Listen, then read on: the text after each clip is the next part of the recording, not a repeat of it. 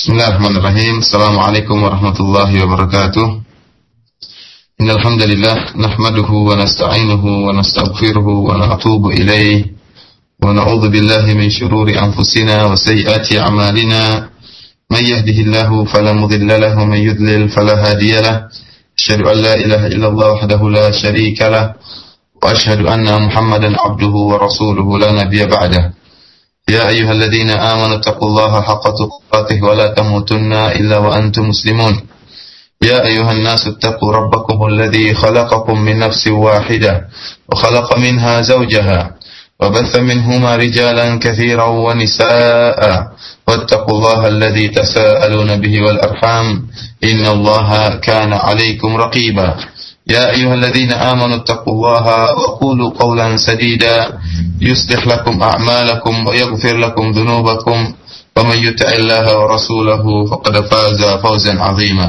أما بعد فإن أحسن الكلام كلام الله وخير الهدي هدي محمد صلى الله عليه وسلم وشر الأمور محدثاتها فإن كل محدثة بدعة وكل بدعة ضلالة وكل ضلالة في النار. إخواني في الله وأخواتي في الدين عزني الله وإياكم. Para pendengar Radio Raja di mana pun Anda berada. Uh, Alhamdulillah pada kesempatan kali ini Allah masih memberikan kita kesempatan untuk bisa melanjutkan pelajaran kita yaitu tentang Sirah An-Nabawiyah yang uh, kita dituntut untuk mengetahui bagaimana perjalanan kehidupan beliau untuk bisa bertaasi mengambil teladan dari teladan yang dicontohkan oleh Nabi Shallallahu Alaihi Wasallam dan pelajari sirah Nabi sirah Nabi Shallallahu Alaihi Wasallam termasuk dari uh, tanda bahwasanya kita cinta kepada Nabi Shallallahu Alaihi Wasallam.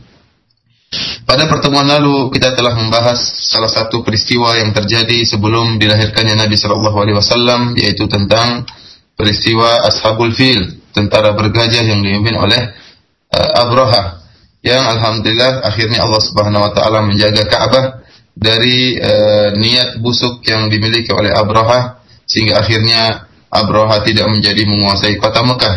Kalau seandainya Abroha bisa menggulingkan Ka'bah, bisa mencongkel Ka'bah dan akhirnya menguasai kota Mekah, maka tentunya suasana tidak akan kondusif untuk dilahirkannya Nabi Shallallahu Alaihi Wasallam.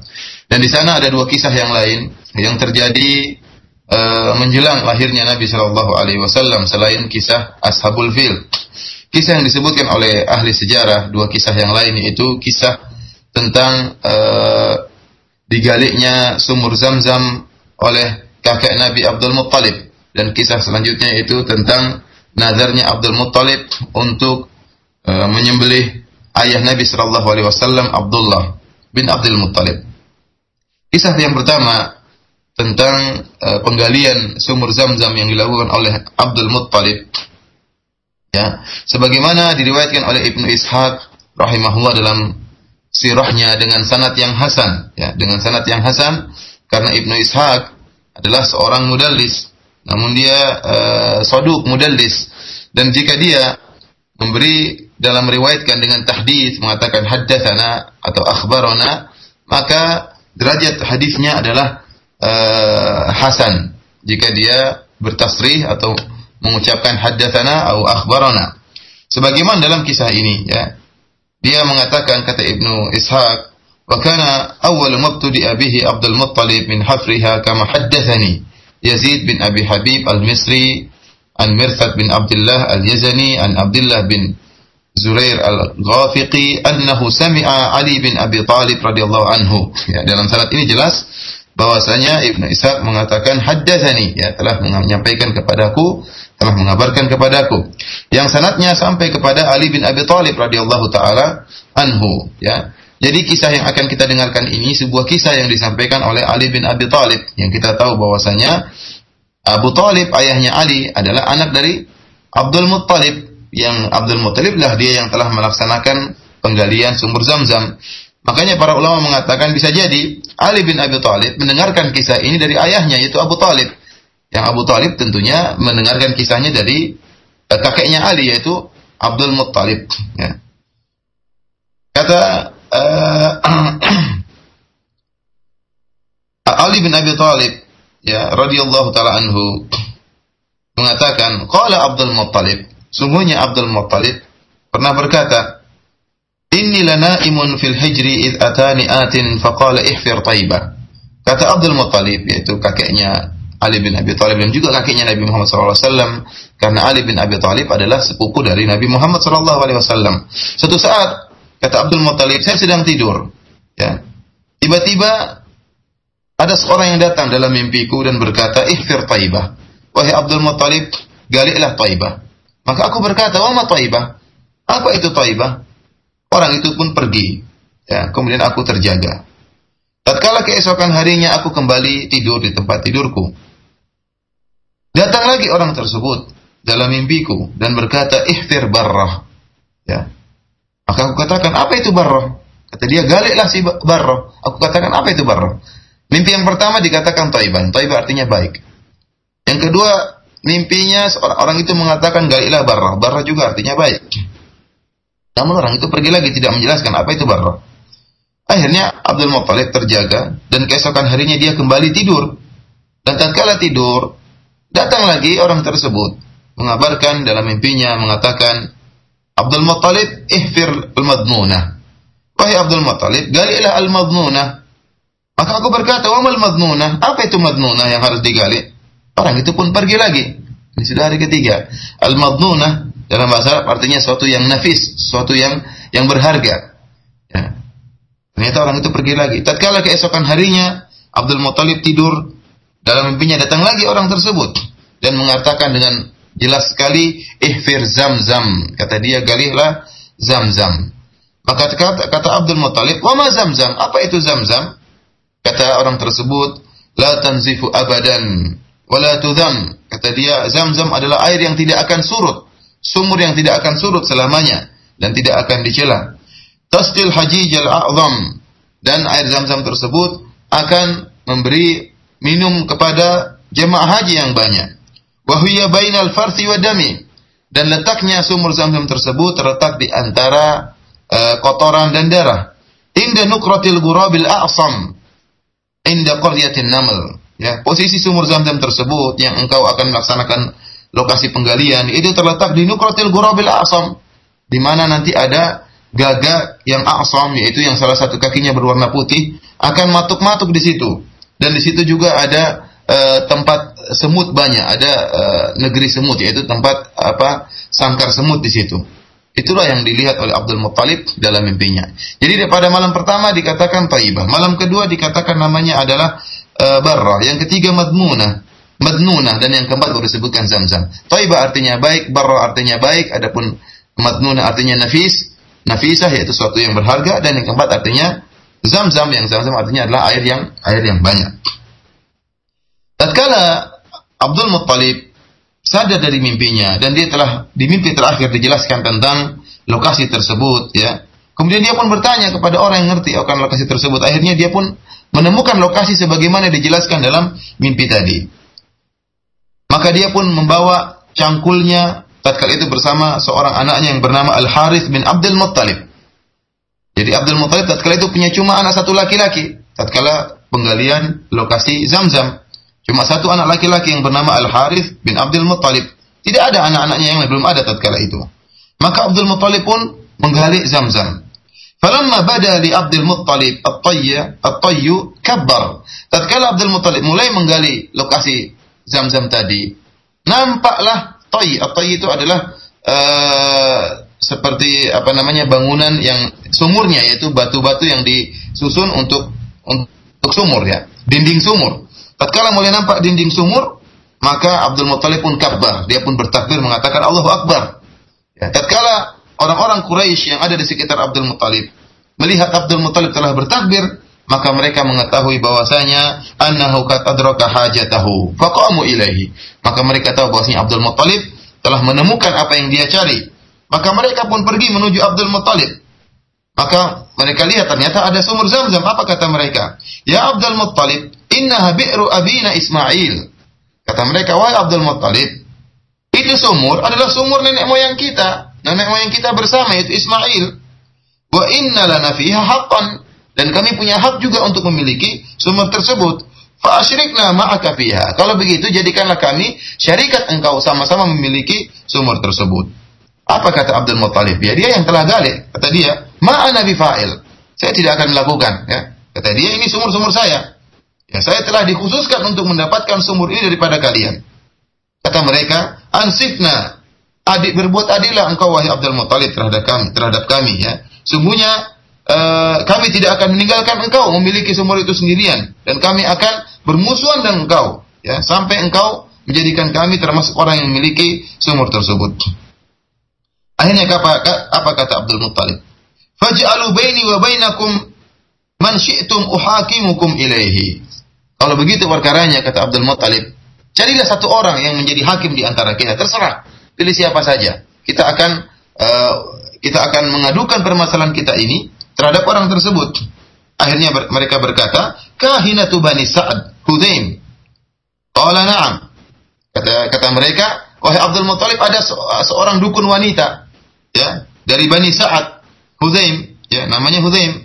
Apakah engkau bersedia kita uh, mengadukan permasalahan kita terhadap dukun wanita ini?"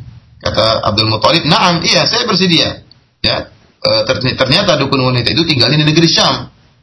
Akhirnya Abdul Muthalib bersama sebagian orang dari Bani Umayyah, dari Bani Abdi Manaf, kemudian juga setiap kabilah Quraisy, satu orang dari setiap kabilah berkumpul, ya. Abdul Muthalib dan setiap kabilah dari Quraisy satu orang mewakili setiap kabilah, mereka pun berkumpul dan berjalan menuju ke negeri Syam. Wal ardu idzaka mafawis. Namun jadi masalah antara Mekah dengan Syam, mereka harus melewati gurun pasir yang sangat banyak yang dikenal dengan mafaza dan banyak sekali gurun pasir tatkala itu. Dan e, gurun pasir yang jadi masalah, kenapa dinamakan dengan mafaza? Ya, yaitu karena orang kalau sudah masuk dalam gurun pasir, ya sulit untuk keluar dari gurun tersebut. Yang jadi masalah gurun pasir di situ ada gunung-gunung, gunung-gunung pasir. Yang jadi masalah gunung-gunung pasir tersebut kalau tertiup angin bisa berpindah, ya bisa berpindah dari tempatnya. Dan ini saya lihat sendiri tatkala saya pergi ke Riyadh dan saya masuk ke daerah gurun pasir, ada bekas bekas uh, saya ditunjukkan oleh seorang syekh menunjukkan itu dulu di situ ada gunung namun tertiup angin sehingga gunung tersebut berpindah sehingga tinggal tanah datar tanpa ada gunung sama sekali dan tatkala saya pergi di tempat tersebut masih tertiup angin saya lihat pasir mulai berterbangan sehingga wajarlah jika gunung pasir yang tinggi bisa jadi berpindah karena tertiup angin yang ini semakin membuat orang bingung karena tidak ada ma'alim tidak ada tanda-tanda yang bisa menjadikan patokan di eh, padang pasir tersebut akhirnya e, mereka pun terjebak ya, terjebak suatu tempat di tengah padang pasir. Faniya ma'u Abdul Muttalib wa ashabihi. Fadhami'u hatta aikanul halakah ya. Tadi Abdul Muttalib bersama bersama sebagian kelompok ya. Jadi dua kelompok dalam perjalanan ini. Abdul Muttalib bersama teman-temannya ya dan kelompok kabilah-kabilah dari Quraisy ya. Jadi dua dua kelompok mereka berjalan. Mereka berjalan. Rupanya kelompok Abdul Muttalib ya yang dari Bani Umayyah dan juga eh, Bani Abdi Manaf ya eh, tatkala kelompok Abdul Muttalib airnya habis ya dan mereka yakin bahwasanya mereka akan tewas maka kelompok ini pun minta air di kelompok Quraisy ya tadi orang-orang Quraisy tadi saya katakan setiap kabilah mengutus satu orang nah, akhirnya kelompok Bani Abdul Muttalib minta air kepada kelompok kabilah-kabilah Quraisy namun mereka tidak mau tidak memberi air kepada kelompok Abdul Muttalib. Kata mereka, Inna bimafaza. Kita sekarang sedang di gurun pasir. Bagaimana kami mau kasih air sama kalian? Wa nanu nakhsha ala anfusina misla misla ma asabakum. Kami sendiri khawatir akan menimpa diri kami sebagaimana yang menimpa kalian. Nanti kalau kita kehausan gimana? Ya. Akhirnya, tatkala Abdul Muttalib melihat kelompok dari kabilah-kabilah Quraisy tidak memberikan kepada mereka air, ya, maka Abdul Muttalib pun bermusyawarah bersama kelompoknya. Dia mengatakan, "Mada tarawun? Bagaimana pendapat kalian? Apa yang harus kita lakukan?" Maka kelompok Abdul Muttalib mereka berkata, "Ma ra'yuna illa taba'an li ra'yika, famurna bima syi'ta." Kata mereka, pendapat kami sesuai dengan pendapat engkau wahai Abdul Muttalib. Silakan, perintahkan apa saja kami akan lakukan. Apa kata Abdul Muttalib? Fa inni ara an yahfira kullu rajulin minkum hufratahu li nafsihi bima bikum al-an min min quwwah. Ya. Fakullama mata rajulun dafa'ahu ashabuhu fi hufratihi. Kata Abdul Muttalib, kalau begitu saya punya ide. Kita sekarang masih ada tenaga tersisa pada diri kita. Masing-masing kita gali kuburan. Ya, balik gali lubang kuburan buat dirinya. Kalau siapa yang duluan mati di antara kita, maka ditolak kita mendorongnya untuk masuk dalam lubang tersebut. Kemudian dikubur seperti itu. Apa kata Abdul Muttalib? Fadai'atu rajulin wahidin aisaru min dhai'ati raqbin jami'an. Jadi ya, uh, mending semuanya terkubur daripada seluruhnya tidak terkubur. Mending cuma salah satu orang saja di antara kita yang tidak terkubur yang terakhir daripada seluruh kita tidak ada yang terkubur. Akhirnya mereka pun taat dengan perkataan Abdul Muttalib. Maka masing-masing dari kelompok Abdul Muttalib mulai menggali kuburan untuk siap mati karena sudah tidak ada air sementara berada di padang pasir. Akhirnya setelah mereka menggali kuburan, Abdul Muttalib pun berpikir. Dia berubah pikiran. Dia berkata kepada sahabat-sahabatnya, kepada kelompoknya, Wallahi in il, inna ilqa'ana bi aidina hakadha lil maut la nadrib fil ardi wa la nabtaghi li anfusina la ajizun. Kata dia, wahai sahabatku, semuanya sikap kita ini yang pasrah, ya, adalah namanya bunuh diri kata dia. Kita tidak berusaha, tidak berjalan. Ini adalah menunjukkan kepasrahan dan sikap yang ketidakmampuan. Ya, tidak, kita tidak boleh pasrah. Kita harus berusaha, kita jalan aja. Fa'asallahu an yarzuqana ma'an bi ba'dil bilad. Siapa tahu kita lewat suatu tempat, ada ada air di situ. Allah berikan kita rezeki air. Irtahilu fartahalu. Maka akhirnya Abdul Muthalib pun mengatakan, "Ayo kita pergi kalau begitu." Dan ini semua disaksikan oleh kelompok kedua, itu kelompok orang-orang Quraisy. Tatkala mereka hendak pergi, beranjak meninggalkan tempat tersebut, dan Abdul Muthalib pun mulai naik di atas ontanya, ya, ontanya Tiba-tiba uh, keluar air dari kaki onta tersebut, air yang tawar. Maka Abdul Muttalib pun bertakbir. Demikian juga kelompoknya pun bertakbir, Allahu Akbar. Ternyata Allah Subhanahu wa taala memberi rizki air keluar dari kaki onta milik Abdul Muttalib. Maka Abdul Muttalib pun turun dari ontanya, kemudian dia pun minum air tersebut dan kelompoknya juga minum air tersebut dan mereka pun ambil air dan memenuhi tempat air yang mereka bawa. Kemudian mereka panggil kelompok Quraisy kabilah-kabilah Quraisy tadi. Silakan, silakan ambil air. Allah Subhanahu wa taala telah memberi rizki kepada kita berupa air. Maka mereka dan minumlah silakan. Akhirnya orang-orang dari kabilah Quraisy yang tadi pelit tidak memberikan air kepada Abdul Muttalib pun akhirnya datang, kemudian mereka pun minum air bersama kelompok Abdul Muttalib. Akhirnya orang-orang Quraisy pun sadar bahwasanya memang Abdul Muttalib lah yang berhak untuk memiliki Zam-Zam. Maka mereka berkata, Wallahi qadalaka 'alaiha ya Abdul Muttalib. La nukhasimuka fi Zamzam abada. Kata mereka, demi Allah ya Abdul Muttalib, sungguhnya Allah telah memutuskan bagi engkau. Engkau yang menang dalam masalah ini. Kami tidak akan memusuhi engkau selamanya dalam masalah Zamzam. Innal ladzi saqaka hadzal ma bihadhihi al-falat lahu alladzi saqaka Zamzam.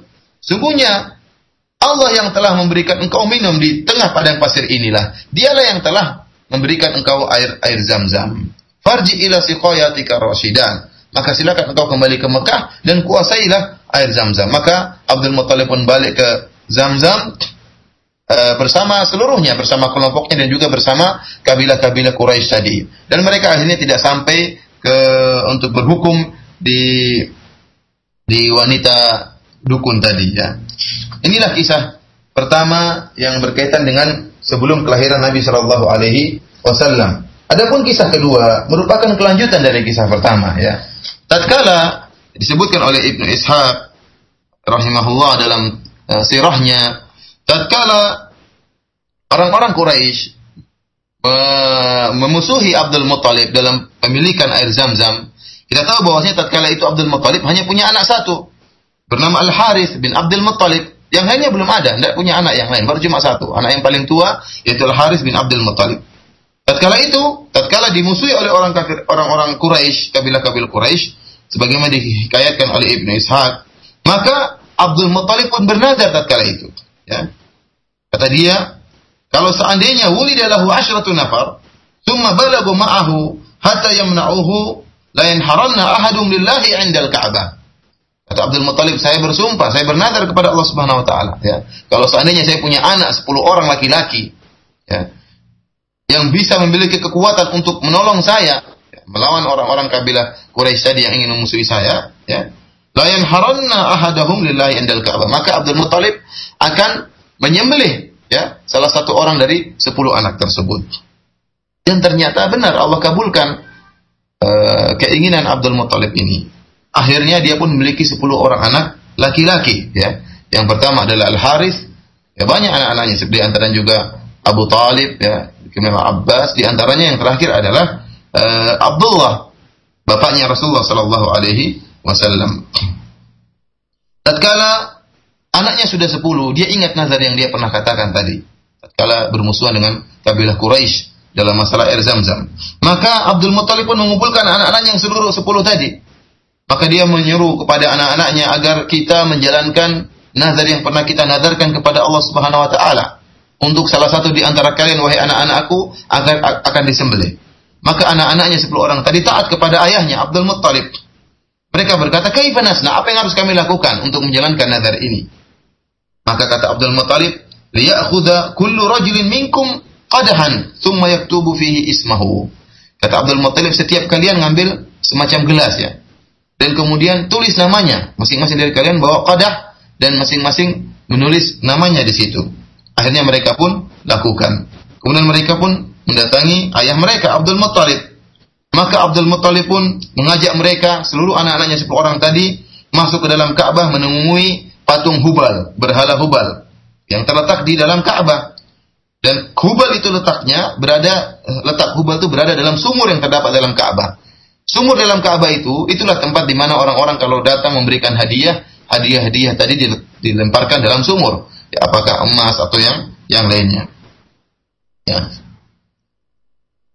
Kemudian para pendengar radio Raja yang dimuliakan oleh Allah Subhanahu wa taala akhirnya di dalam dalam itu ada di dalam dalam Ka'bah ada seorang yang tukang uh, memukulkan kidah tadi, kadah tadi, kidah ya, yang mengumpulkan menggoyang-goyangkan uh, menggoyang-goyangkan gelas tadi atau semacam gelas sehingga keluar salah satu salah satu nama yang sekarang kita lihat masih ada ada seperti ini di seperti orang-orang Buddha atau orang-orang Hindu tatkala mereka pergi ke uh, ke ma'bad mereka, ke wihara atau ke tempat peribadatan mereka, mereka mengambil semacam bambu yang panjang-panjang situ tertulis tertulis sesuatu, kemudian mereka pukul-pukulkan uh, sehingga keluar salah satu dari Eh, kayu-kayu tadi ya dari bambu-bambu tadi sehingga itulah nasib mereka. Itu yang harus mereka kerjakan. Tidak semacam itu modelnya.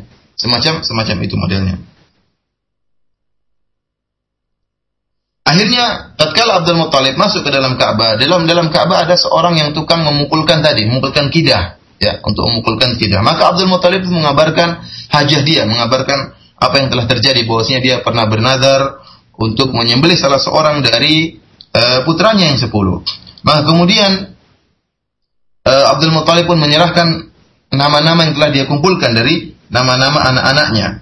Ya, tatkala itu sebagaimana tadi kita jelaskan bahwasanya Abdullah, ya ayah Nabi Shallallahu Alaihi Wasallam adalah putra Abdul Muthalib yang paling bungsu dan yang paling dicintai oleh Abdul Muthalib. Akhirnya tatkala digoyangkan qidah ya, antara nama-nama anak-anak tersebut. Yang keluar adalah nama Abdul Mut, nama Abdullah. Tatkala sedang digoyangkan, maka Abdullah pun sebagaimana kata Ibnu Ishaq, qama Abdul Muttalib inda Hubal yadu Allah. Tatkala digoyang-goyangkan kaidah, maka Abdul Muttalib sang ayah pun segera berdiri di dekat Hubal, berhala Hubal, kemudian berdoa kepada Allah Subhanahu wa taala. Ini menunjukkan bahwa Abdul Muttalib berada di kesyirikan. Meskipun dia berdoa kepada Allah, namun dia mengambil Hubal sebagai perantara. Akhirnya sang e, pemukul kidah tadi pun e, menggoyangkan kidahnya, ternyata yang keluar adalah nama nama Abdullah, anak yang paling dicintai oleh Abdul Muttalib. Ya, meskipun dia, dia e, meskipun dia sudah berdoa kepada Allah, ternyata yang keluar adalah nama Abdullah, putranya yang paling busi, yang paling dicintai oleh Abdul Muttalib. Maka Abdul Muttalib pun mengambil tangan Abdullah, putranya yang paling bungsu. Kemudian akhadha syufrah, dia pun mengambil pisau yang tajam untuk menyembelih anaknya. Kemudian summa aqbala bihi ila Isaf wa Na'ilah liyadhbahahu. Kemudian dia pun pergi membawa Abdullah menuju dua patung yaitu Isaf dan Na'ilah yang saya katakan tadi termasuk di antara berhala-berhala yang disembelih oleh kabilah Quraisy adalah Hubal yang dibawa oleh Amr bin Luhai uh, Al-Khuzai yang dibawa dari negeri Syam Hubal dan juga dalam Ka'bah ada di sekitar Ka'bah ada dua patung yang lain yaitu patung Isaf dan Na'ilah. Yang keduanya adalah Eh, dari kabilah Jurhum yang telah melakukan perzinahan dalam Ka'bah, maka Allah pun uh, merubah mereka menjadi patung. Rupanya kedua patung ini juga disembah oleh orang-orang kafir Quraisy. Oleh karenanya, Abdul Muttalib tatkala ingin menyembelih menyembelih Abdullah, maka dia pun bawa Abdullah di, ke, di hadapan dua patung ini. dua berhala ini, Isaf dan Nailah untuk menyembelih uh, Abdullah. Tatkala dia ingin menyembelih Abdullah, orang-orang Quraisy pun melihat hal ini. Maka mereka semua datang berkumpul menuju Abdullah mengingkari apa yang dia lakukan. Mereka berkata, "Mada turid ya Abdul Muttalib?" Apa yang kau hendak lakukan wahai Abdul Muttalib? Abdul Muttalib dengan mudahnya berkata, "Azbahuhu." Saya ingin menyembelih anak saya ini. Maka orang-orang Quraisy mengatakan, Kabilah Quraisy seluruhnya mengatakan, "Wallahi, la tasbahuhu abadan hatta ta'dhura fih." Kata dia, "Jangan-jangan kau demi Allah kalau kau tidak akan bisa menyembelih dia ya, sampai engkau dapat uzur ya. Kami ingin kau dapat uzur." Kata mereka, "La in fa'alta hadza, la yazalu ar-rajulu yati bibnihi hatta yadhbahu." Kata mereka, "Wahai Abdul Muttalib, kalau kau nekat melakukan hal ini, kau sembelih anakmu sendiri, maka akan menjadi adat bagi orang-orang kafir Quraisy." Setiap orang nanti bernazar akan menyembelih anaknya dan akan menjadi musibah kalau begini caranya. Sebagaimana yang pernah Anda jelaskan tentang kisah uh, awal kenapa orang menguburkan putri mereka hidup-hidup kafir Quraisy. Asal muasalnya hanya sebuah adat dari kabilah Rabi'ah ya.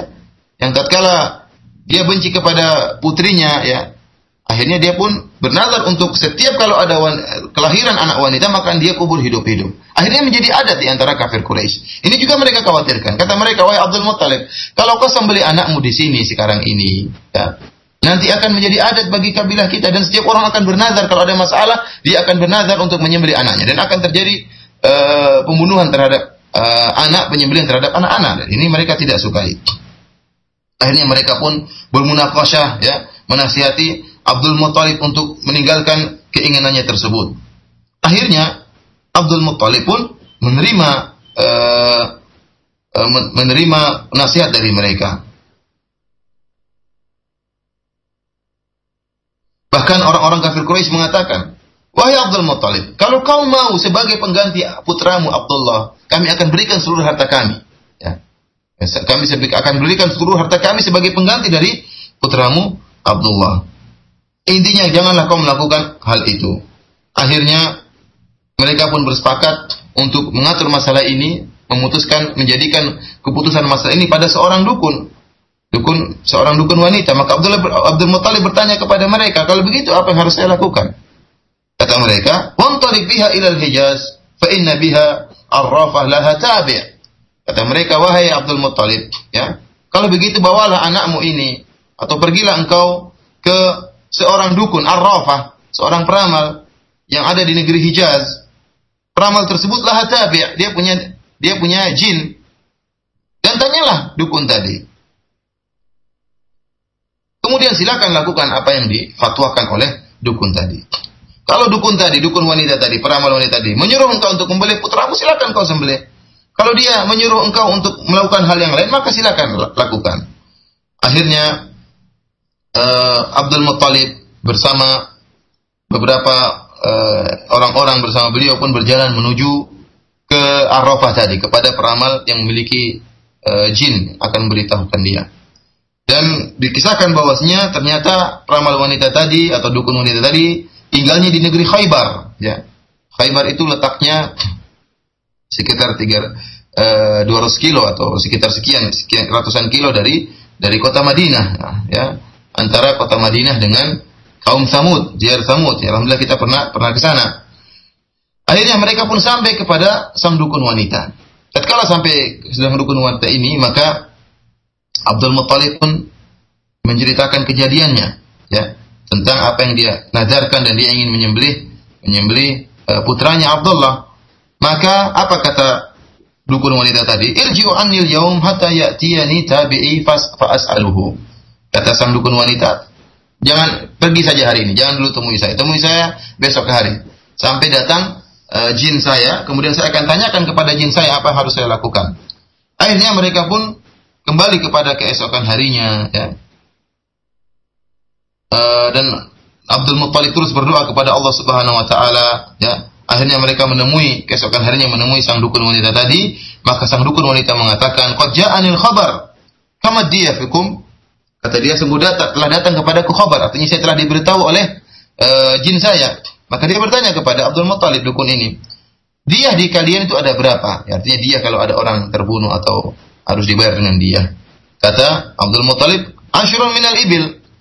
dia kita di di negeri Arab ini di kabilah Arab 10 onta ya 10 onta artinya kalau ada orang yang melakukan kesalahan maka membayar dia membayar dia itu adalah 10 ekor onta apa kata dukun tadi maka pulanglah kalian ke rumah-rumah kalian ya.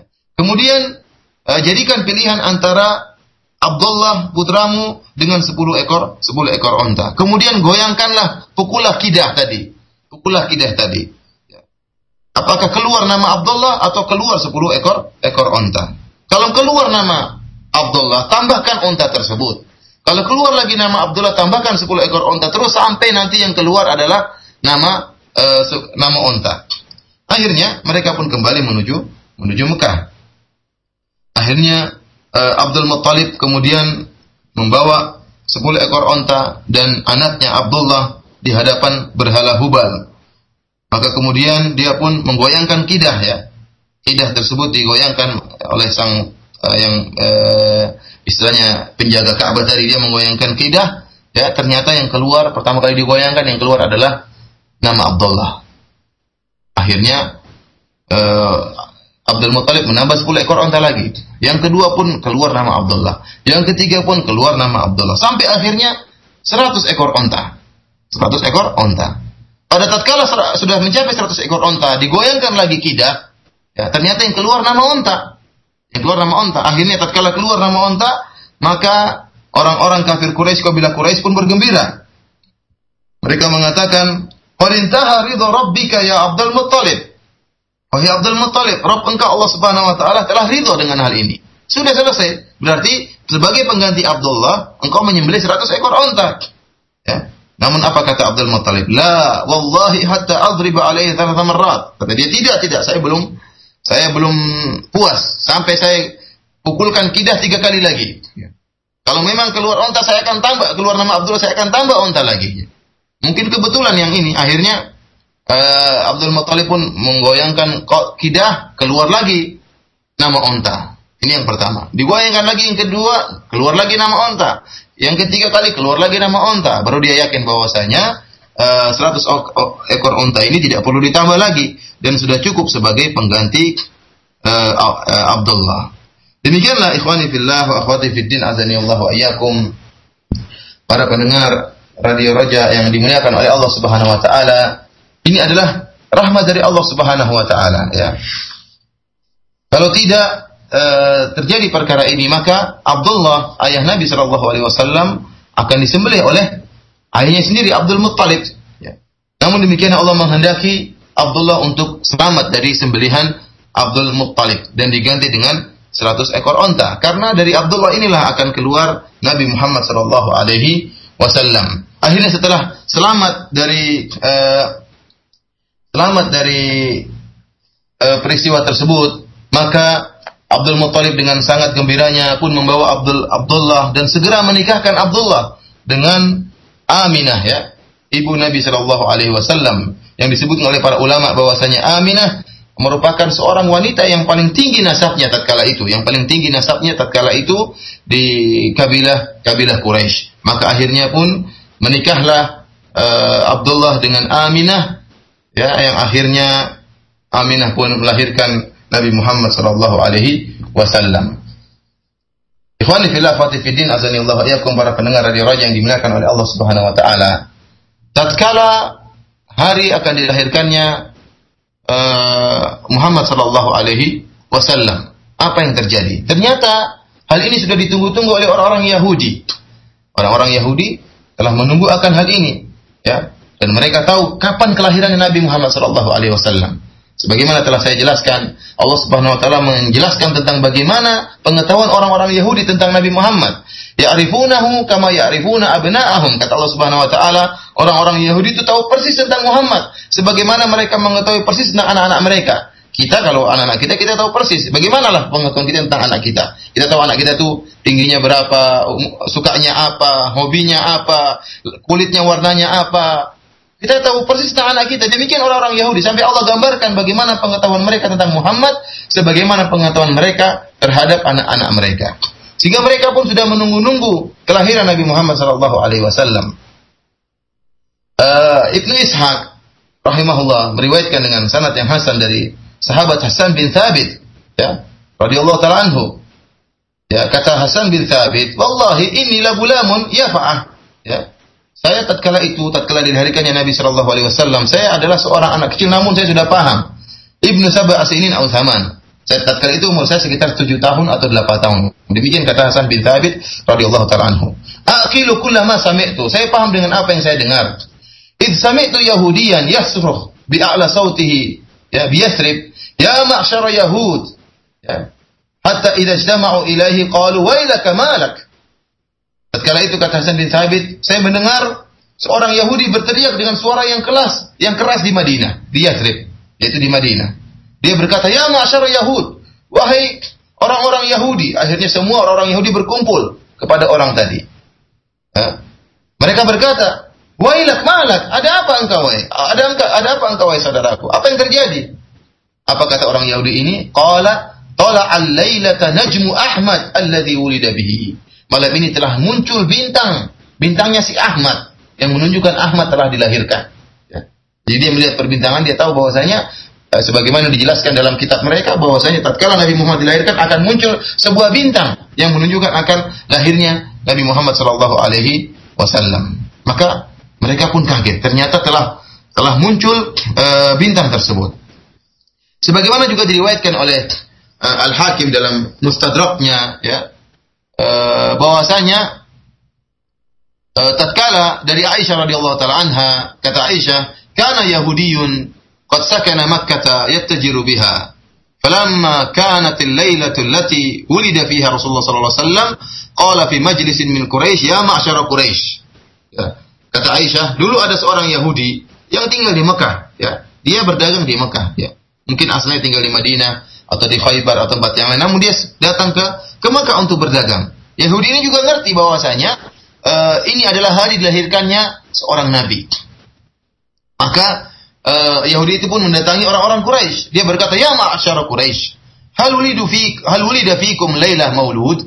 Apakah pada malam ini telah dilahirkan uh, seorang ya, hari ini telah dilahirkan seorang di antara kalian ada anak yang lahir di antara kalian?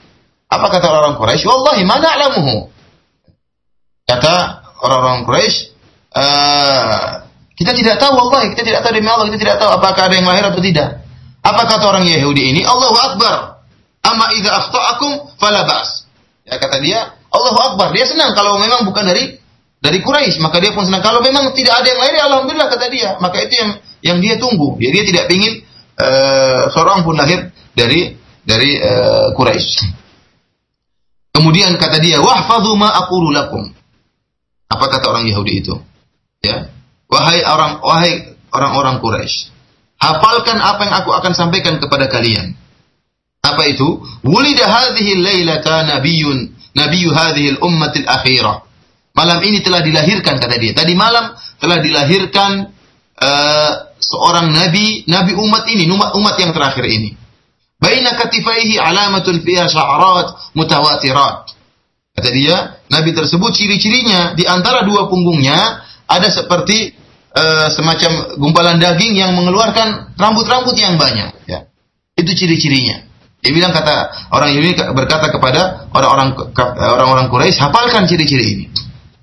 Maka dia pun bertanya, apakah ada di antara kalian yang melahirkan anak cirinya seperti ini? Tentunya dia berharap tidak ada.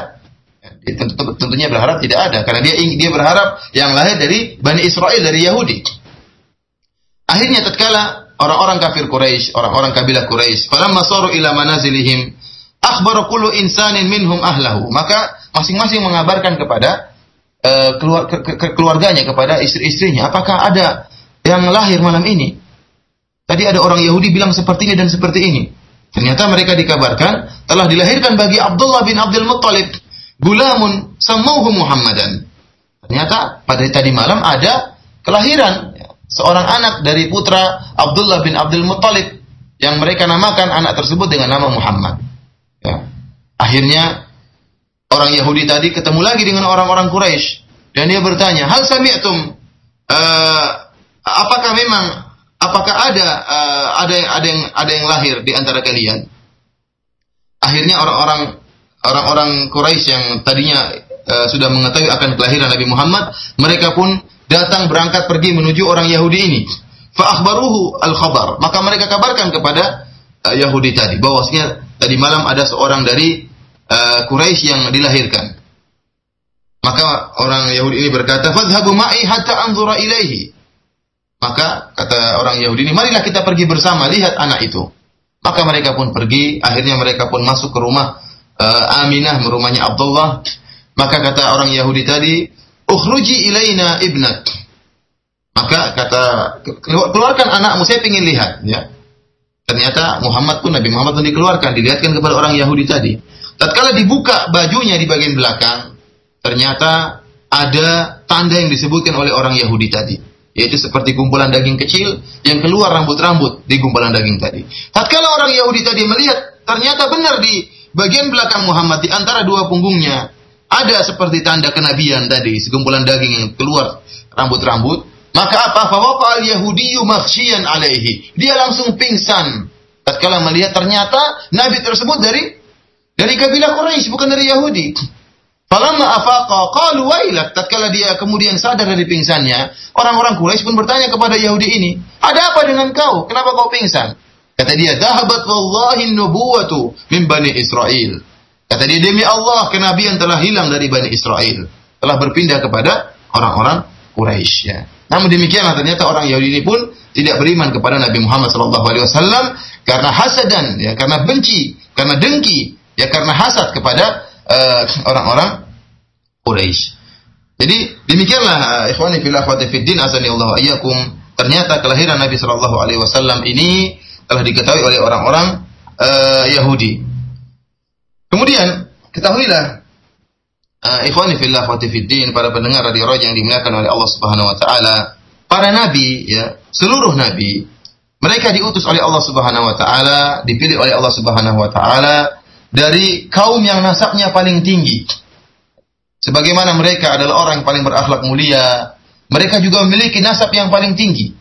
Oleh karenanya tatkala Herakl bertemu dengan Abu Sufyan, kemudian Herakl bertanya kepada Abu Sufyan tentang nasab Nabi Muhammad sallallahu alaihi wasallam. Apa kata Herakl?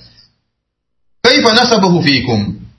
Wahai Abu Sufyan, bagaimana nasib, nasabnya si Muhammad itu di antara kalian? Apa kata Abu Sufyan?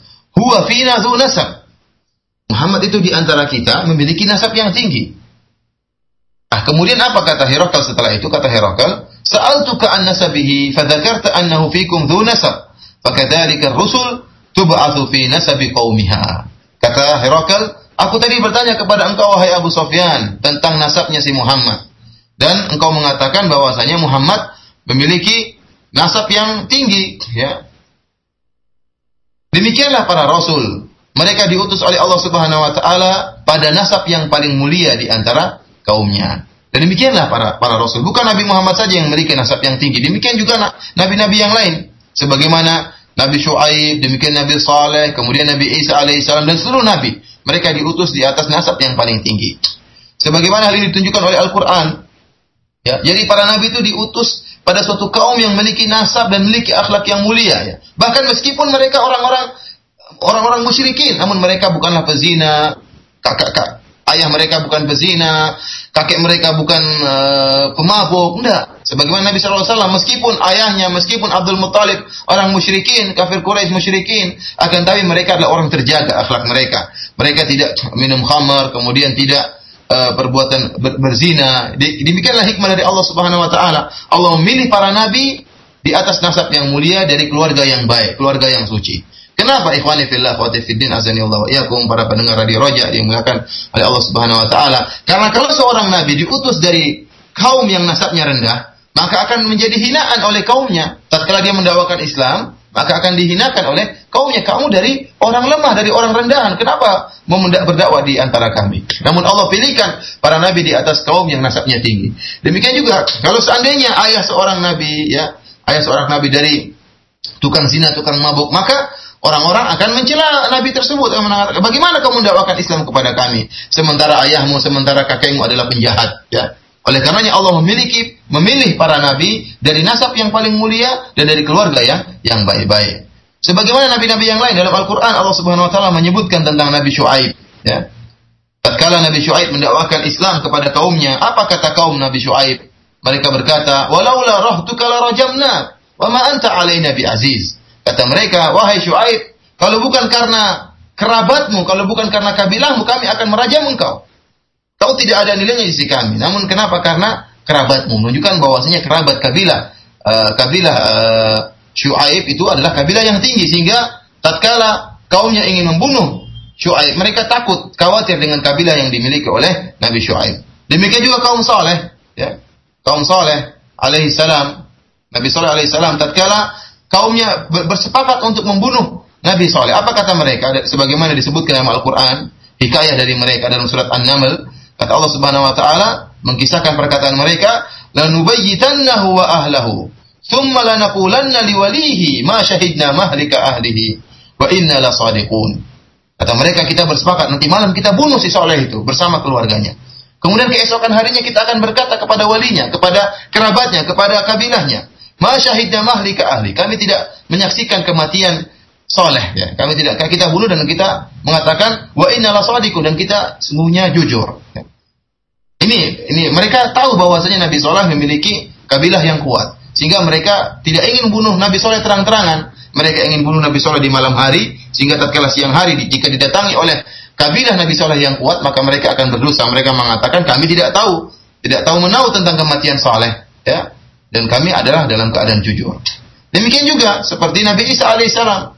Tatkala uh, ibunya Maryam alaihissalam membawa Nabi Isa di tengah-tengah kaumnya, maka mereka mengingkari Maryam, ya. Apa kata mereka? Ya ukhta Harun, maka kana abuki imra'a sau'in wa ma kanat ummuki ummuki baghiyah.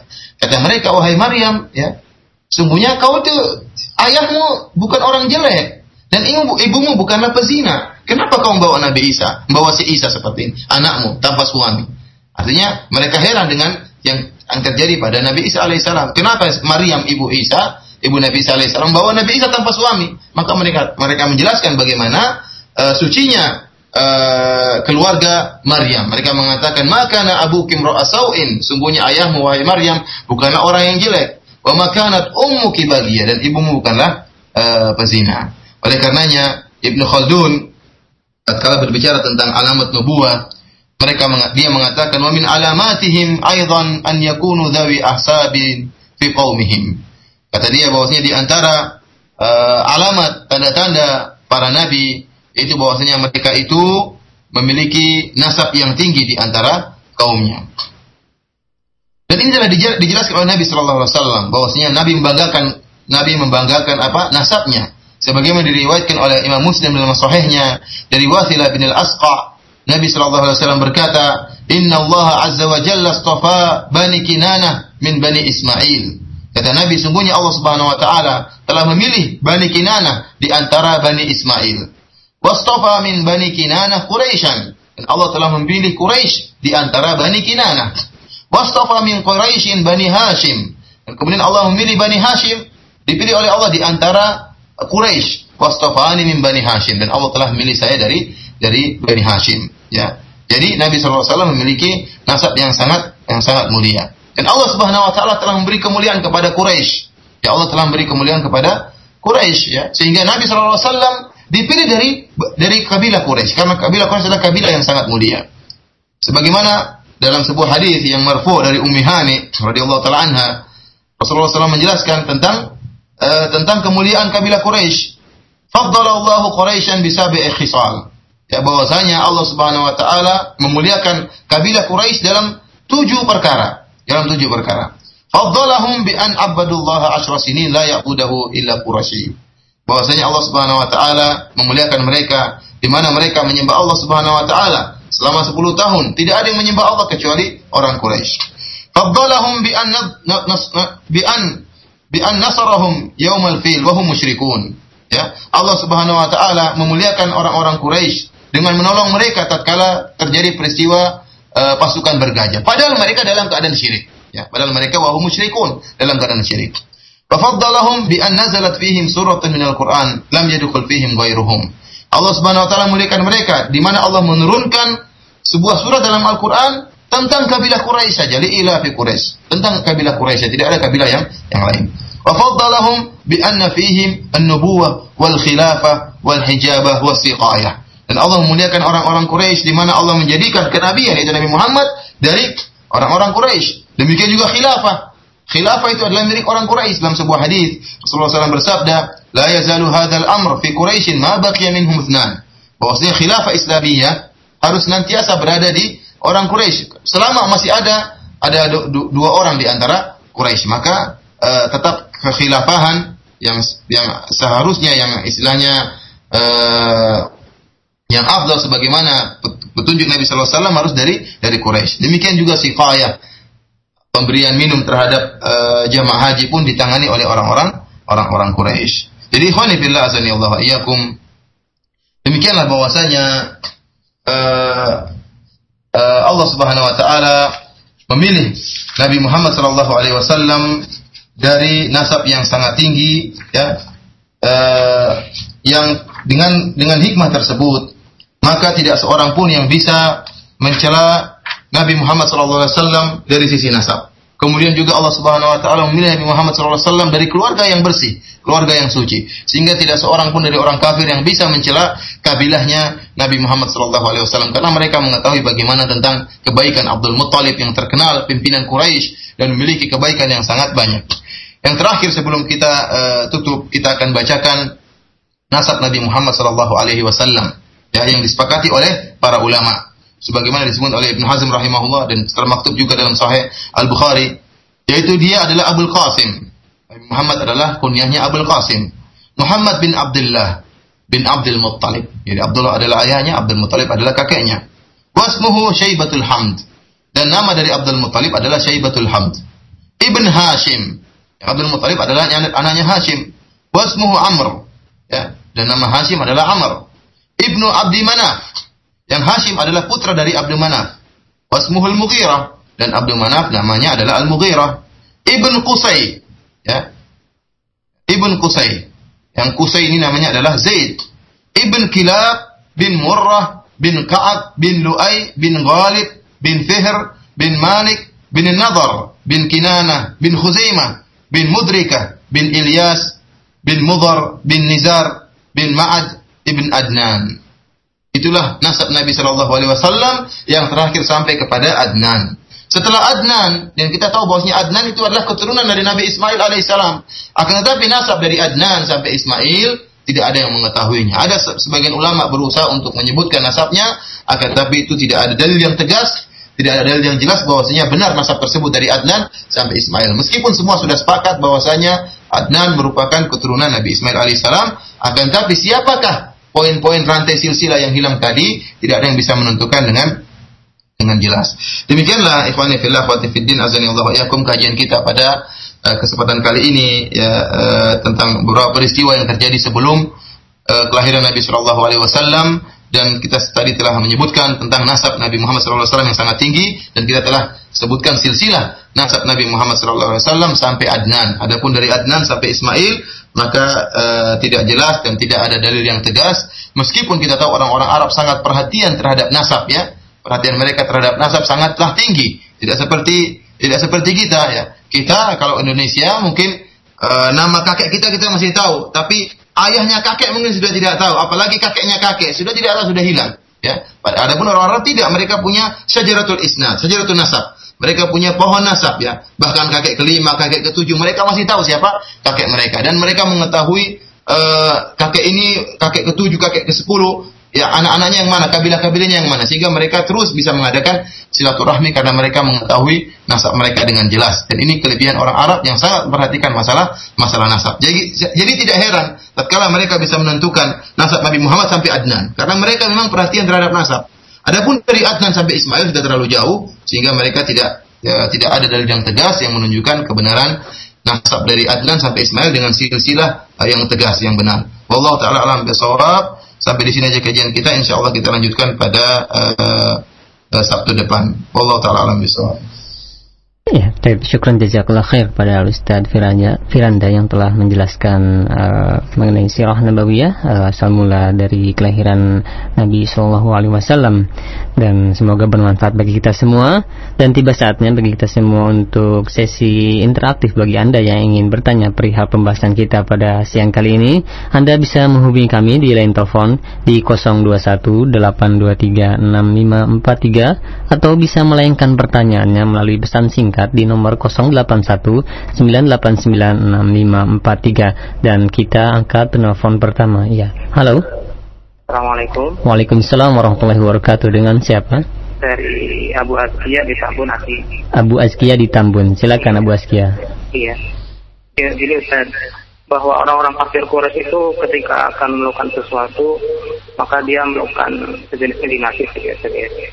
Kemudian uh, umpamanya kita mau melakukan sesuatu tapi pertimbangan kita karena perasaan ah kayaknya perasaan ini nggak enak. Akhirnya dia akhirnya kita mengurungkan sesuatu. Apakah itu juga termasuk mengundi nasib atau tidak gitu Ustaz? Ya. itu ada Ustaz. Assalamualaikum warahmatullahi wabarakatuh. Waalaikumsalam warahmatullahi wabarakatuh. Ya silakan Ustaz.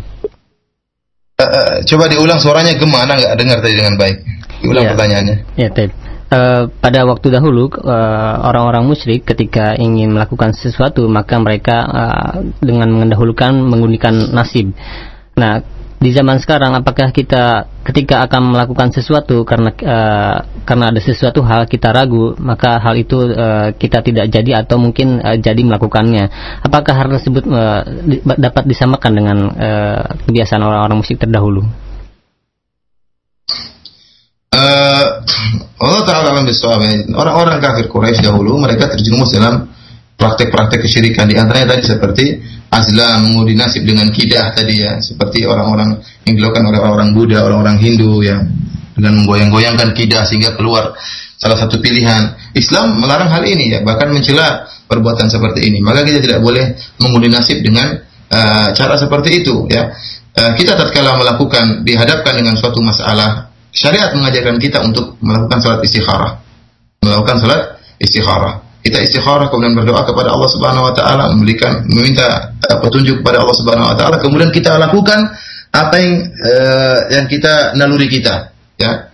Jadi tidak perlu tatkala seorang istikharah nunggu adanya mimpi atau nunggu sesuatu tanda-tanda tertentu. Tidak, jika orang sudah istikharah, maka dia lakukan apa yang dia lakukan eh, yang menurut dia terbaik, silahkan dia lakukan. Tentunya selain istikharah disunahkan bagi dia untuk bermusyawarah dengan orang-orang yang memiliki ilmu untuk mengambil nasihat dari dari mereka. Jadi Islam melarang kita untuk mengundi nasib ya karena namanya azlam seperti tadi menggoyang-goyangkan kidah ya itu hanya suatu kebetulan ya. Tidak ada petunjuk dari Allah Subhanahu wa taala. Adapun ya, dengan istikharah kita duduk berdoa kepada Allah Subhanahu wa taala, mengakui ilmu Allah Subhanahu wa taala, mengakui Allah Maha Kuasa, mengakui bahwasanya Allah yang Maha mengetahui yang paling maslahat bagi kita. Kita ini manusia uh, tidak mengetahui apa yang paling maslahat bagi kita. Allah lebih mengetahui apa yang lebih maslahat bagi kita. Dengan setelah melakukan istikharah, maka uh, kita menjalankan apa yang menurut kita baik dan itu bukanlah mengundi nasib, tapi kita menjalankan syariat Allah Subhanahu wa taala. Adapun seorang yang kemudian dihadapkan suatu permasalahan, kemudian dia ikut perasaannya, tidak dikatakan dia mengundi nasib, tidak dilarang seorang tatkala ada sesuatu permasalahan, kemudian dia nilai dengan ilmu yang dia miliki meskipun dia tidak istikharah karena istikharah hukumnya tidak wajib Istikharah hukumnya sunnah. Meskipun dia tidak istikharah, kemudian dengan ilmu yang dia miliki, firasat yang dia miliki, kemudian dia lakukan perkara tersebut ya. Kalau ternyata uh, salah atau benar itu di luar kemampuan dia. Namun tatkala dia kemudian maju melakukan hal tersebut sesuai dengan perasaan yang dia miliki disertai dengan ilmu yang dia miliki setelah dia timbang-timbang meskipun tidak istikharah maka tidak dikatakan dia mengundi mengundi nasib. Berbeda dengan yang dilakukan oleh orang-orang kafir Quraisy tatkala mereka menggoyang aslam, menggoyang tadi kidah, Nasib mereka mereka tentukan bukan dari perasaan mereka tapi dari uh, catatan yang keluar tulisan yang keluar dari kidah tadi ini tentunya dilarang oleh Allah Subhanahu wa taala. Ya, tape demikian untuk penelpon pertama dan selanjutnya masih kami terima untuk uh, Anda yang ingin bertanya di line telepon di 0218236543. Silahkan langsung kepada Ustadz. Ya, halo. Halo. Halo. Ya, Assalamualaikum warahmatullahi Halo, assalamualaikum Pak. Halo. Iya, halo, assalamualaikum. Bapak udah masuk, silakan Pak. Dengan halo. siapa ini Pak? Halo, assalamualaikum. Waalaikumsalam warahmatullahi wabarakatuh. Dengan Tono Pak di Bojonggede. Dengan Pak Tono di Bojonggede, silakan Pak Tono. Iya Pak, jadi saya sedang membaca kisah hidup Nabi dari sumber klasik karangannya Martin Link. Mungkin bisa dibantu apakah itu data-datanya akurat karena kita sekarang sedang membaca tiap Sabtu di subuh selesai sholat subuh gitu Pak bangsa 10 menit gitu. Mohon penjelasan. Judul bukunya apa tadi Pak? Mohon maaf. Uh, kisah hidup Nabi dari sumber klasik karangannya Martin Link.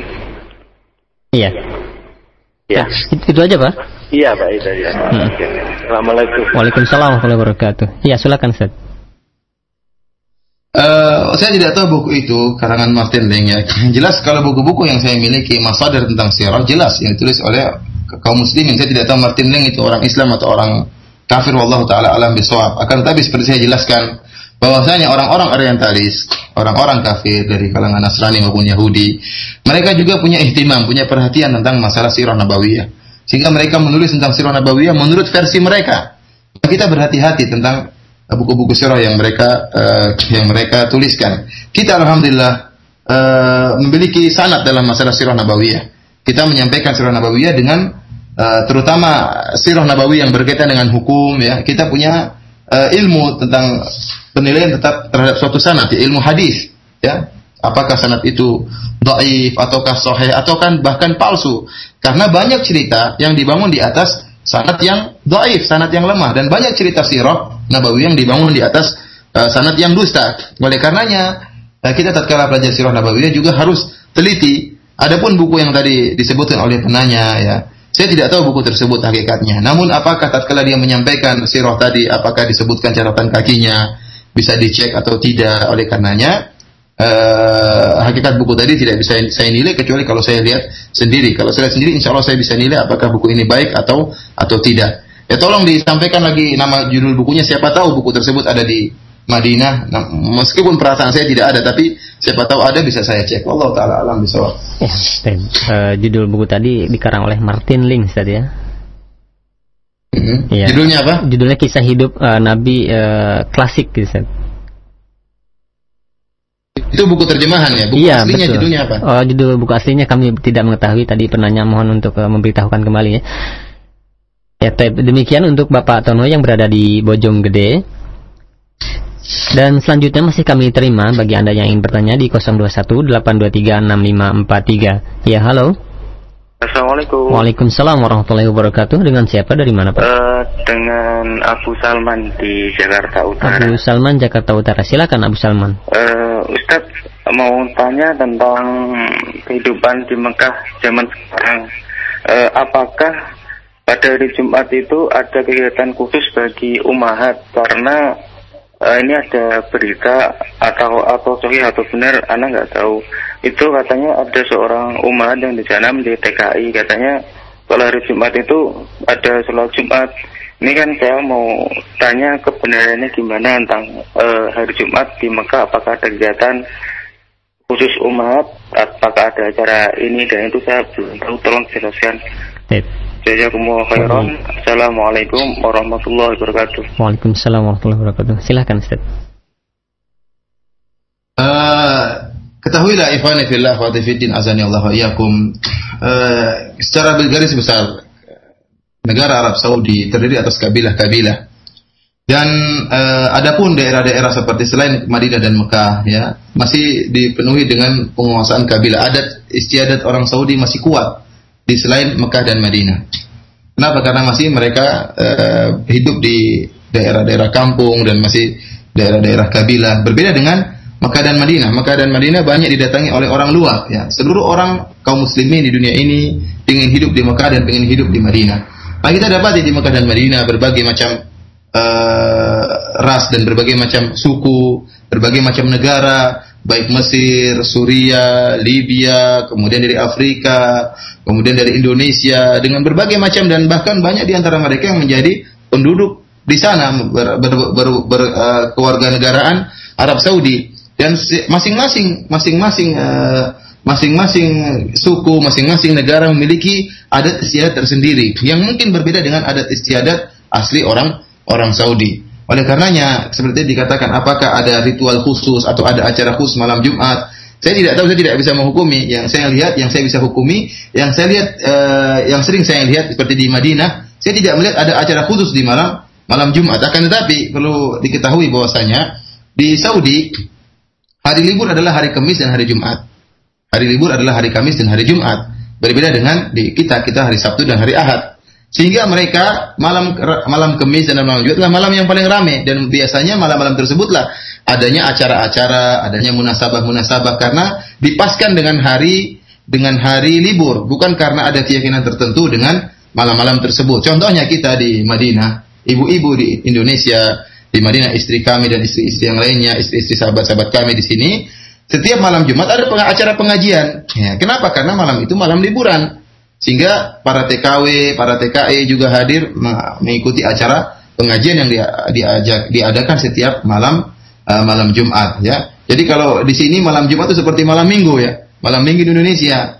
Kalau Indonesia malam Jumat tuh malam yang angker, apalagi Jumat Kliwon. Di sini malam Jumat malam malam liburan, tidak ada acara, tidak jadi malah tidak ada yang angker, malah bisa jadi sampai subuh orang begadang ya, terutama anak-anak yang pemuda-pemuda yang tidak ada kegiatan yang apa nganggur, mereka terkadang begadang sampai subuh tidak namanya malam Jumat Kliwon dan yang lainnya. Jadi tidak ada acara ritual khusus malam Jumat di yang selama saya ketahui kecuali mungkin dari adat sebagian suku yang saya katakan tadi bahwasanya di Mekah dan Madinah banyak suku-suku yang uh, tinggal di sini dan menetap dan seperti India, Pakistan juga banyak yang as, uh, mereka penduduk Saudi berwarga negara Saudi akan tapi asal mereka dan moyang mereka dari India, Pakistan, Bangladesh dan dari uh, Suria, Mesir dan macam-macamnya. Allah taala alam bisawab. Ya, kita beralih di pertanyaan pesan singkat yang sudah cukup banyak. Yang pertama kita angkat dari beberapa pertanyaan yang senada, yaitu mengenai uh, Abdul Muthalib atau orang-orang terdahulu sebelum lahirnya Nabi Muhammad SAW itu sering mengucapkan kata-kata demi Allah atau uh, sering bertakbir. Apakah ini menandakan bahwa mereka itu uh, mempercayai adanya Allah dan apakah dikatakan sebagai Muslim? Uh, tidak diragukan bahwasanya orang-orang musyrikin mereka beriman kepada Allah Subhanahu wa taala ya. Makanya Allah Subhanahu wa taala berfirman dalam Al-Qur'an, "Wa ma yu'minu aktsaruhum billahi illa wa hum musyrikun." Ini ayat ini tentang orang-orang kafir Quraisy. "Wa ma yu'minu aktsaruhum billahi illa wa hum musyrikun." Kata Allah tidaklah mereka orang-orang kafir Quraisy mereka beriman kepada Allah kecuali mereka berbuat kesyirikan. Ibnu Abbas radhiyallahu taala anhu tatkala menafsirkan ayat ini kata mereka kata dia bahwasanya orang-orang musyrikin Arab mereka beriman dengan rububiyah Allah. Mereka beriman bahwasanya Allah yang menciptakan, Allah yang beri rizki, Allah yang mengatur alam semesta, Allah yang menjaga Ka'bah ya. Namun mereka berbuat kesyirikan dalam tauhid uluhiyah, yaitu mereka beribadah kepada selain Allah juga. Selain mereka beribadah kepada Allah, mereka juga beribadah kepada selain Allah. Mereka juga bertakarub kepada Lata, kepada Hubal, kepada Isab, kepada Nailah, kepada berhala-berhala yang ada. Mereka bernazar juga kepada berhala-berhala yang ada. Itulah, di situlah letak kesyirikan mereka. Jadi jangan disangka bahwasanya orang-orang musyrikin Arab itu mereka tidak tahu Allah, mereka tahu dan jangan disangka mereka itu sangat bodoh sehingga mereka tatkala menyembah patung mereka meyakini patung itulah yang telah menciptakan alam semesta. Tidak sama sekali. Patung yang mereka sembah itu hanyalah sebagai perantara, ibarat dari orang soleh atau perantara antara mereka dengan Allah Subhanahu wa taala. Sebagian dalam Al-Qur'an Allah berfirman mengkisahkan perkataan mereka, "Ma na'buduhum illa liyuqarribuna ila Allah zulfa." Tidaklah kami menyembah mereka kecuali untuk mendekatkan kami kepada Allah sedekat-dekatnya. Dalam ayat yang lain mereka berkata, "Haula'i syufa'auna indallah." Kata mereka dalam Al-Qur'an Allah hikayatkan, mereka berkata sungguh sembahan-sembahan kami ini adalah pemberi syafaat-syafaat bagi kami di sisi Allah Subhanahu wa taala. Jadi tidak sangatlah wajar jika mereka kemudian bertakbir, eh, bertakbir mengatakan wallahi bahkan ayah Nabi namanya Abdullah. Abdullah artinya hamba Allah. Ya Abdul Muthalib menamakan anaknya dengan nama hamba Allah. Tadi tatkala uh, di, lagi digoyangkan kidah. Digoyangkan kidah untuk uh, ini adalah azlam ini kesyirikan. Mengundi nasib dengan dengan cara seperti itu. Abdul Muthalib berdoa kepada Allah Subhanahu wa taala. Namun doanya apa? Di sisi hubal. Di sisi berhala dia berdoa kepada Allah Subhanahu wa taala. Menunjukkan orang-orang kafir Quraisy mereka tahu adanya Allah. Karena mereka uh, masih menganut sisa ajaran Nabi Ibrahim atau sisa ajaran Nabi Ismail alaihissalam, namun sudah terkontaminasi dengan bid'ah dan terkontaminasi dengan uh, kesyirikan. Jadi kesyirikan mereka bukan pada tauhid rububiyah, tapi kesyirikan mereka kepada tauhid uluhiyah. Artinya itulah namanya syirik. Hakikat syirik sebagai perkataan As-Sun'ani rahimahullah, syirik itu dalam bahasa Arab artinya apa? Syirik itu mengambil syarikat. Artinya seorang tidak dikatakan musyrik secara bahasa ya, Seorang tidak dikatakan musyrik kecuali orang tersebut menyembah Allah dan menyembah selain Allah. Itu namanya musyrik. Orang yang tidak menyembah Allah tidak dikatakan musyrik. Kenapa? Karena tidak menjadikan syarikat bagi Allah.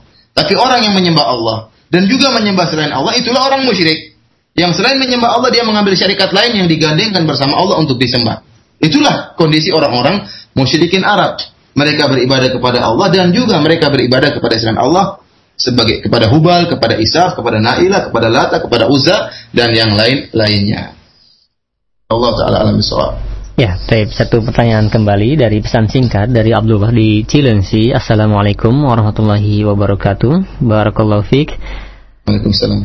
Ya, Ustaz. Uh, tadi dikatakan bahwa orang-orang Arab terdahulu itu berbangga-bangga dengan nasab uh, dan mungkin sampai sekarang mereka berbangga dengan nasab. Sedangkan di dalam dalil bahwa nasab itu tidak akan menolong seseorang dari kedudukannya di akhirat nanti. Bagaimana dan apakah hik apakah hikmahnya Nabi SAW dikatakan dari nasab yang paling tertinggi dan terhormat? Kemarin Allah uh, uh, apa namanya jelas dalam hadis Rasulullah SAW telah menjelaskan bahwasanya membaca amaluhu uh, lam yusri nasabu barang siapa yang amalnya pelan maka nasabnya tidak akan menolong dia jadi eh, bahkan Rasulullah SAW mengatakan di antara perkara jahiliyah al-fakhru bil ahsab.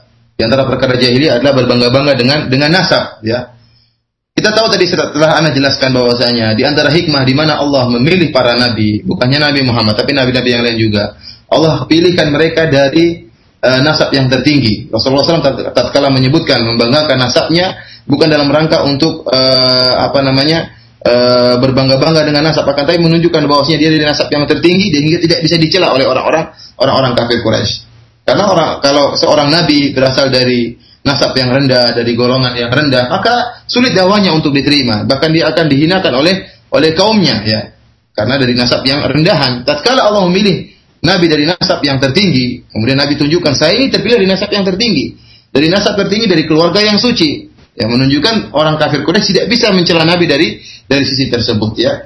Jadi nasab itu memiliki kemuliaan. Nasab itu memiliki seorang yang merupakan keturunan dari nasab yang tinggi, maka dia memiliki kemuliaan. Apalagi jika disertai dengan disertai dengan agama yang baik ya, disertai dengan agama uh, yang baik dan uh, akan tapi menjadi masalah kalau nasab tadi dijadikan sarana untuk berbangga-bangga, kemudian untuk menghinakan nasab yang lain ini tidak diperbolehkan ya.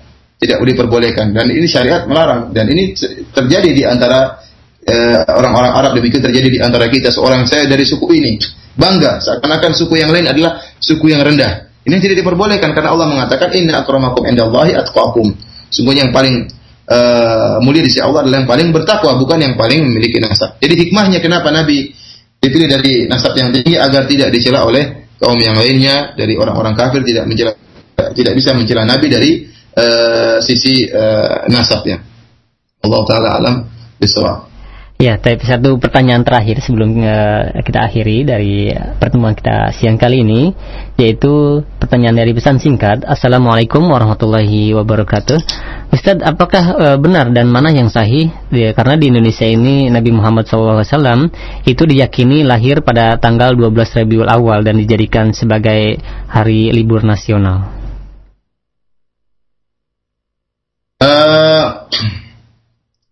Kelahiran Nabi Shallallahu Alaihi Wasallam khilaf di antara para ulama ya. Apakah Nabi Shallallahu Alaihi Wasallam lahir pada bulan Rabiul Awal? Apakah Nabi Shallallahu Alaihi Wasallam lahir pada bulan Safar? Ataukah Nabi Shallallahu Alaihi Wasallam bulan lahir di bulan Ramadan? Meskipun para salafus saleh, para ulama telah sepakat bahwasanya Nabi Shallallahu Alaihi Wasallam lahir hari Senin. Sebagaimana dalam suatu hadis Rasulullah berpuasa kata Yauman walitu fihi, aku lahir pada hari tersebut hari Senin. Kemudian para ulama juga sepakat meskipun ada khilaf namun khilaf yang lemah bahwasanya Nabi SAW dilahirkan pada Amul Fil pada tahun gajah. Tahun terjadi peristiwa Allah menghancurkan tentara bergajah. Itu yang disepakati oleh para ulama. Hari Senin dan tahun tersebut. Akan tapi mereka khilaf tentang kapan bulannya dan kapan tanggalnya. Sebagian ulama mengatakan Nabi SAW lahir pada bulan Safar. Sebagian ulama mengatakan Rasulullah SAW lahir pada bulan Ramadan karena uh, kelahiran Nabi sama dengan bulan di mana diturunkannya Al-Quran. Sebagian ulama mengatakan Nabi SAW lahir pada bulan Rabiul Awal. Yang meskipun yang soheh adalah Nabi SAW lahir pada bulan Rabiul Awal. Kemudian tanggalnya pun dikhilafkan oleh para ulama. Apakah tanggal 2 Rabiul Awal ataukah tanggal 8 Rabiul Awal ataukah tanggal 9 Rabiul Awal, ataukah tanggal 12 Rabiul Awal, atau tanggal 10 Rabiul Awal. Khilaf di antara para ulama. Ya. Uh, sampai saat ini saya belum bisa merojihkan tentang tanggal-tanggal tersebut. Namun, kalau ahli falak, ya, ahli perbintangan atau ahli tanggalan, mereka menilai bahwasanya yang ada pada hari Senin pada bulan Rabiul Awal, tatkala terjadi peristiwa bergajah, yaitu tanggal 9 Rabiul Awal. Ada yang mengatakan demikian, ya. Bertepatan dengan 22 April, tanggal 22 April tahun 571 Masehi. Ada yang mengatakan enggak, tanggal 8 Rabiul Awal. Ya, bertepatan dengan 21 April eh, 571 Masehi dan tanggal 8 Rabiul Awal inilah yang dikuatkan oleh uh, Syekh Muhammad Nasiruddin Al-Albani rahimahullah dalam kitabnya uh, Sahih As-Sirah An-Nabawiyah. Karena tanggal 8 inilah yang diriwayatkan oleh uh, uh, oleh Imam Malik rahimahullah dengan sanad yang sahih dari Muhammad bin Jubair bin Mut'im itu dia seorang tabi'in ya dia mengatakan bahwa Nabi Shallallahu alaihi wasallam dilahirkan pada tanggal 8 Rabiul Awal jadi pendapat tanggal 12 Rabiul Awal itu tidak ada dalilnya dari imma kalau nggak tanggal 8 tanggal 9 Rabiul Awal dari sisi eh, penanggalan atau dari sisi riwayat yang sahih. Kenapa tanggal 12 Rabiul Awal terkenal? Uh, karena tanggal 12 Awal inilah yang disebutkan dalam Sirah Ibnu Hisham dan juga Sirah Ibnu Ishaq. Akan tapi penentuannya tidak disebut oleh Ibnu Ishaq dengan sanad yang sahih. Sebagaimana Ibnu Hisham hanya mengikuti Ibnu Ishaq.